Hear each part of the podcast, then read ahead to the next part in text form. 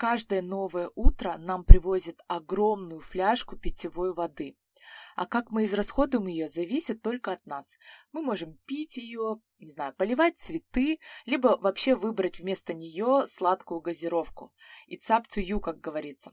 Но ровно через 24 часа, через сутки, вода портится, становится токсичной и вредной. К чему это я? Точно так же каждый день все мы без исключения получаем определенное количество энергии, чтобы жить, работать, достигать поставленных целей, задач. Ну, в общем, опять-таки, как мы ее используем, личный выбор каждого из нас.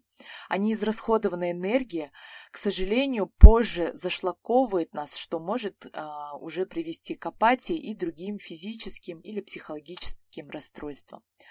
Самое интересное, вполне резонно возникает здесь вопрос, почему некоторые люди являются сами таки этим олицетворением энергии, такое ощущение, что они сами генерируют ее и являются ходячими батарейками Energizer.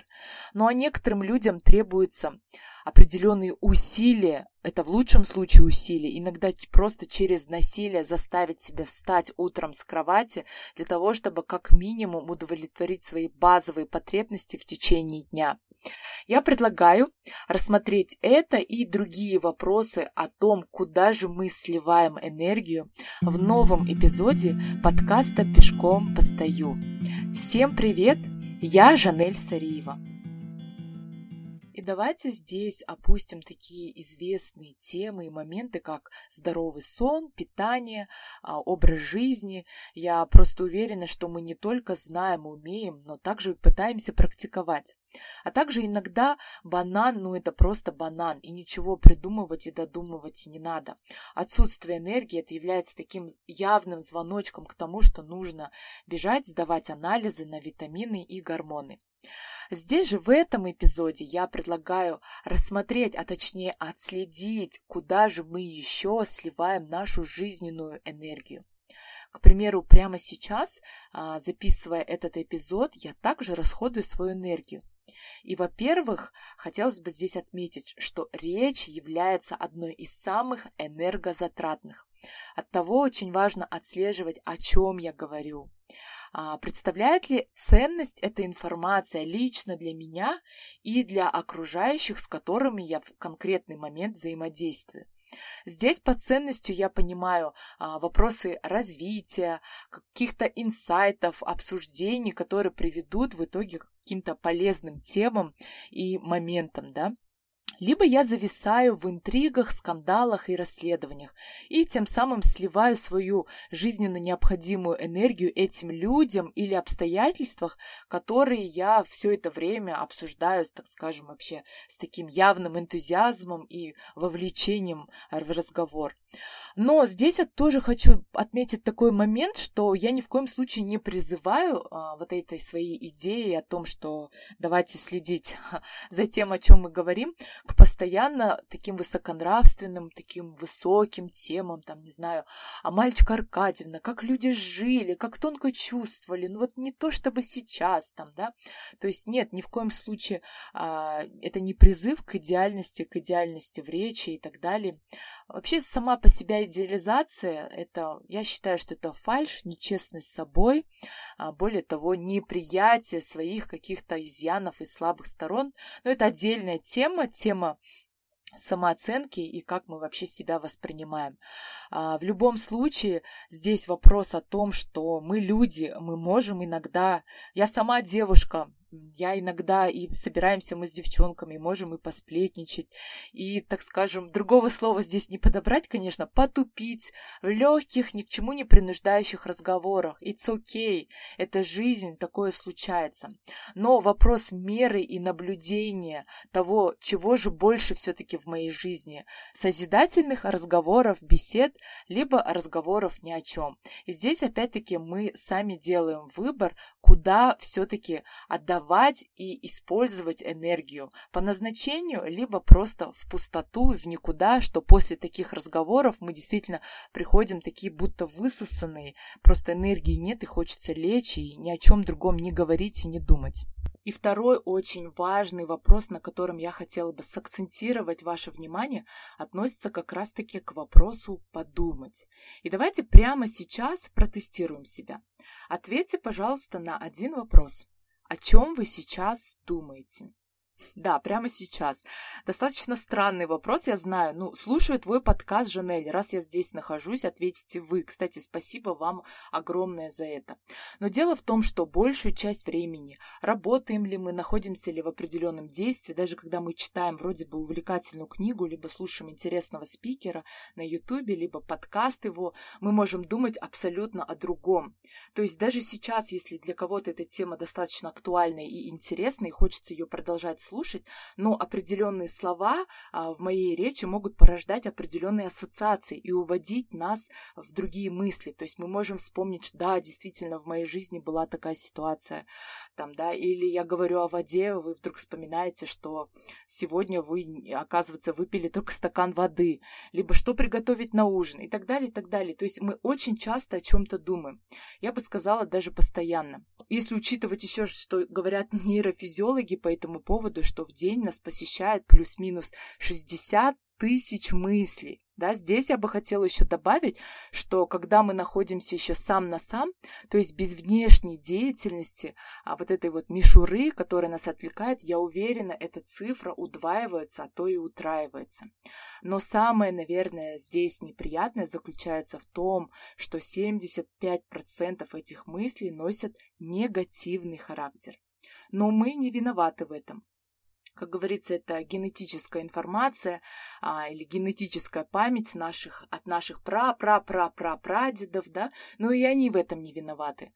У них не было гаджетов, они не слушали прогноз погоды, и им постоянно приходилось находиться в состоянии опасности, то есть, да, в напряженном состоянии. Не наступит ли засуха, голод, не нападет ли какой-либо зверь. Они могли опираться на прошлый опыт, прошлогодние засухи и так далее. То есть, находились в состоянии опасности. Так мы по привычке, этой самой генетической, скажем, привычке, двигаемся и находимся в состоянии страха и опасности, то есть переживаем за наше будущее. А что будет? Не лишусь ли я работы? А вдруг наступит очередной локдаун? Что будет с бизнесом? А вдруг мы разведемся? И так далее, и так далее. Так какой же выход а, в этой ситуации я вижу? Дело в том, что нашему мозгу вообще абсолютно не то чтобы все равно, он не различает, где правда, где реальность, и, соответственно, в данной ситуации просто спросите себя, когда вы чувствуете, что да, вот просто вот этот страх за будущее, он полностью поглотил, что ты ничего не можешь другого делать. Просто подумайте и нарисуйте самый ужасный сценарий, что может произойти.